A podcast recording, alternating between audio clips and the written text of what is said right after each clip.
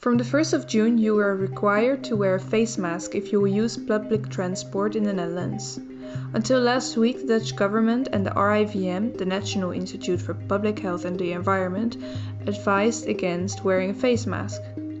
The reason for the new advice is the easing of the intelligent lockdown we're currently in. From June 1st, people are allowed to use public transport again, but keeping distance of one and a half meter in a bus or in a train is almost impossible, especially when getting on and off the bus or train. In this situation, a face mask can help prevent the spread of the coronavirus. Hello, everyone. I am Jori van der Kolk. I am Yvonne Bruin. And this is UNID from Home.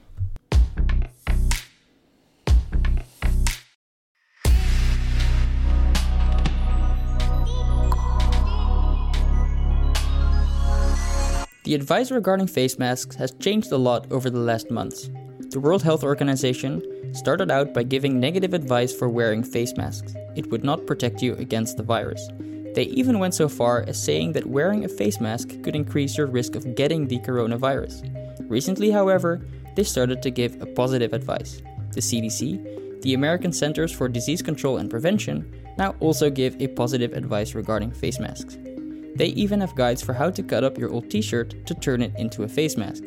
In the Netherlands, there is now also a positive advice for wearing face masks, but only for use in public transport, where it is required.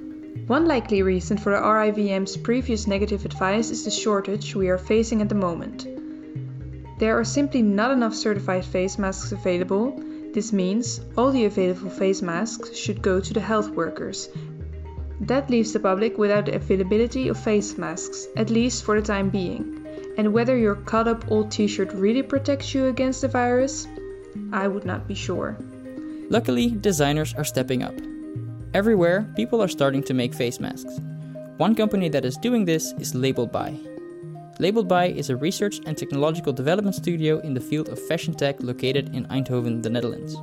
Together with Marina Toeters from ByWire.net, they started the Fashion Filter. The aim for the fashion filter is to increase the social acceptance of wearing face masks in the Netherlands and Europe. By making fashionable and stylish face masks, they hope to break the stigma that currently exists. So, the idea behind the fashion filter is to create awareness and to also, our goal is to uh, create social acceptance of wearing face masks. Like in countries like uh, Asia, it's very normal to wear a face mask, but here it's still, I don't know, it's people find it like a, yeah, quite awkward to wear a face mask. This is Jessica, one of the founders of Label By. She told us that she likes to match her face mask with the outfit she's wearing that day. This transforms the face mask from a safety product to an accessory, changing the reason to wear it altogether. On their webshop, they offer face masks with numerous prints and color gradients, making buying a face mask more like shopping for fun than for necessity. I really like to wear like red dresses, so I also wear a red face mask, and then people see it as a accessory and not as a face mask. So then it's okay. The secondary goal of the fashion filter is to show the potential of local and on demand production. All face masks are produced at a Fashion Tech farm in Eindhoven, an incubator and small scale production facility for fashion technology founded by Marina. For the production of the fashion filter, they rely heavily on the digital fabrication technologies like laser cutting and sublimation printing. This means there are no large stockpiles of unfinished products and the design can be improved incrementally. Besides the social awareness, we find it very important to raise awareness about local production and on demand production because it's super cool that we can produce here in the Netherlands, here in Eindhoven, and provide the face mask um, yeah, for consumers in the Netherlands, but also abroad. And uh, I think uh, with doing this, we can show the world that local production is possible and is also very important for times like these. The fashion filter went from an idea to a sellable product in about two weeks. Using traditional production technologies, this would not be possible. With digital manufacturing, however, it is easy to start prototyping and testing and to start production when the design is ready. By producing according to demand, they cut down on waste and are able to produce custom designs as requested. At the Fashion Tech Farm, they can produce about 80 masks a day. This hardly makes a dent in the demand for face masks, which, for the medical sector, are millions of masks per week. Although the fashion filter is not a mask for medical professionals, there is certainly a need to increase production capacity. We here in the Fashion Tech Farm can maybe come to a production of maybe, if you work really fast in the social distance environment, of course, because we are only working here with three people at the same time, uh, we can come to a maximum production of 80 maybe, 80 uh, masks a day. This is Marina Toeters, founder of the Fashion Tech Farm and one of the initiators of the Fashion Filter. And that's, of course, totally not uh, gonna weigh up to the demand that there is because now in hospitals they are already using 8 million masks a week. Um, so of course that's also not not our aim and that are disposable so that's also a different kind of direction that that they are taking than we can ever do um, but it is uh, super obvious that we have to uh, to scale everything up, um, and we need our help in the uh, yeah from all the uh, companies around us, um, and they are also willing to help there. A small consortium of companies and research institutes has emerged around the local and distributed manufacturing of safety apparel, like face masks. The goal of the consortium is twofold improve the protective quality of face masks, like the fashion filter, and set up a local distributed network for production. In this network, both companies and individuals have their role to play. Companies, with their high production output, can produce the basic parts of the face mask. The final assembly of all these masks can then be done by individuals producing from home or by the end user. Now in a small consortium, so it's a EE labels, who is famous for this super nice uh, double weaves.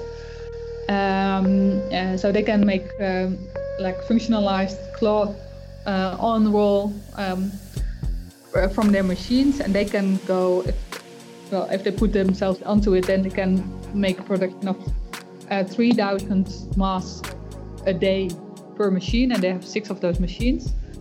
Um, but then they still have to be finished. And yeah, we are thinking of okay, can we then partly make these kind of cloth in companies but partly um, ask people to uh, to finish the products themselves or to uh, weave the elastics in or to even sew uh, pieces. At the moment, the fashion filters are still produced on a small scale at the Fashion Tech farm. Although they make no claim about the protective qualities of the masks, behind the scenes, they are working hard to test the masks to see how much protection they offer.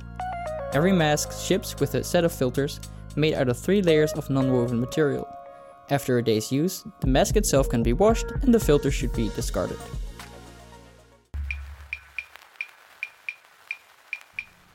Another approach for filtering is the use of activated carbon, which supposedly filters up to 99% of the virus particles in the air. I'm Iris Beckers. I'm a final bachelor student at the moment.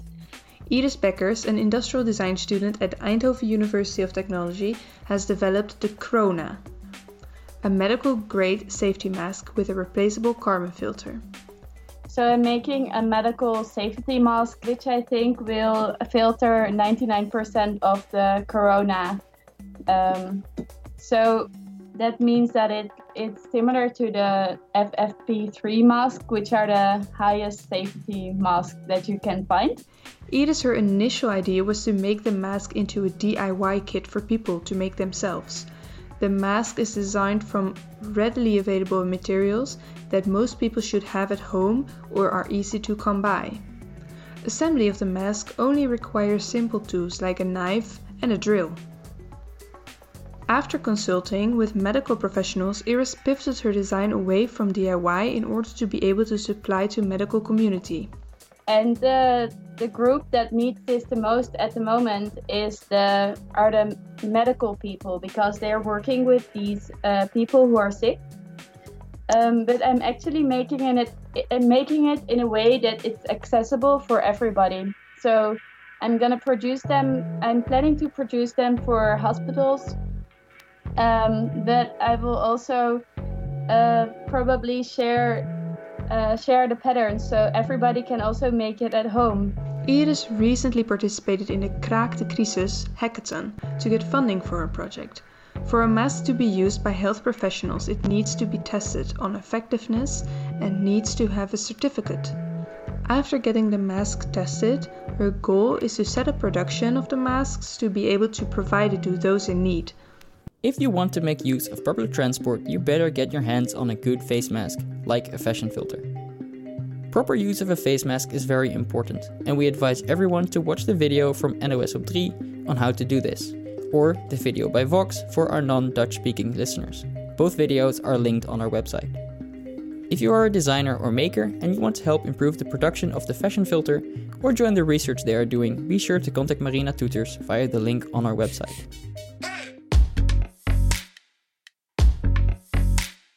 Thank you for listening to UNID from Home. This episode was produced by Yvonne Bruin and myself. We want to thank Jessica and Fabienne from Labeled By, Marina Toeters from ByWire.net, and Iris Beckers for talking to us. UNID from Home and the UNID podcast are a part of UNID Magazine, produced and edited by the students of Lucid.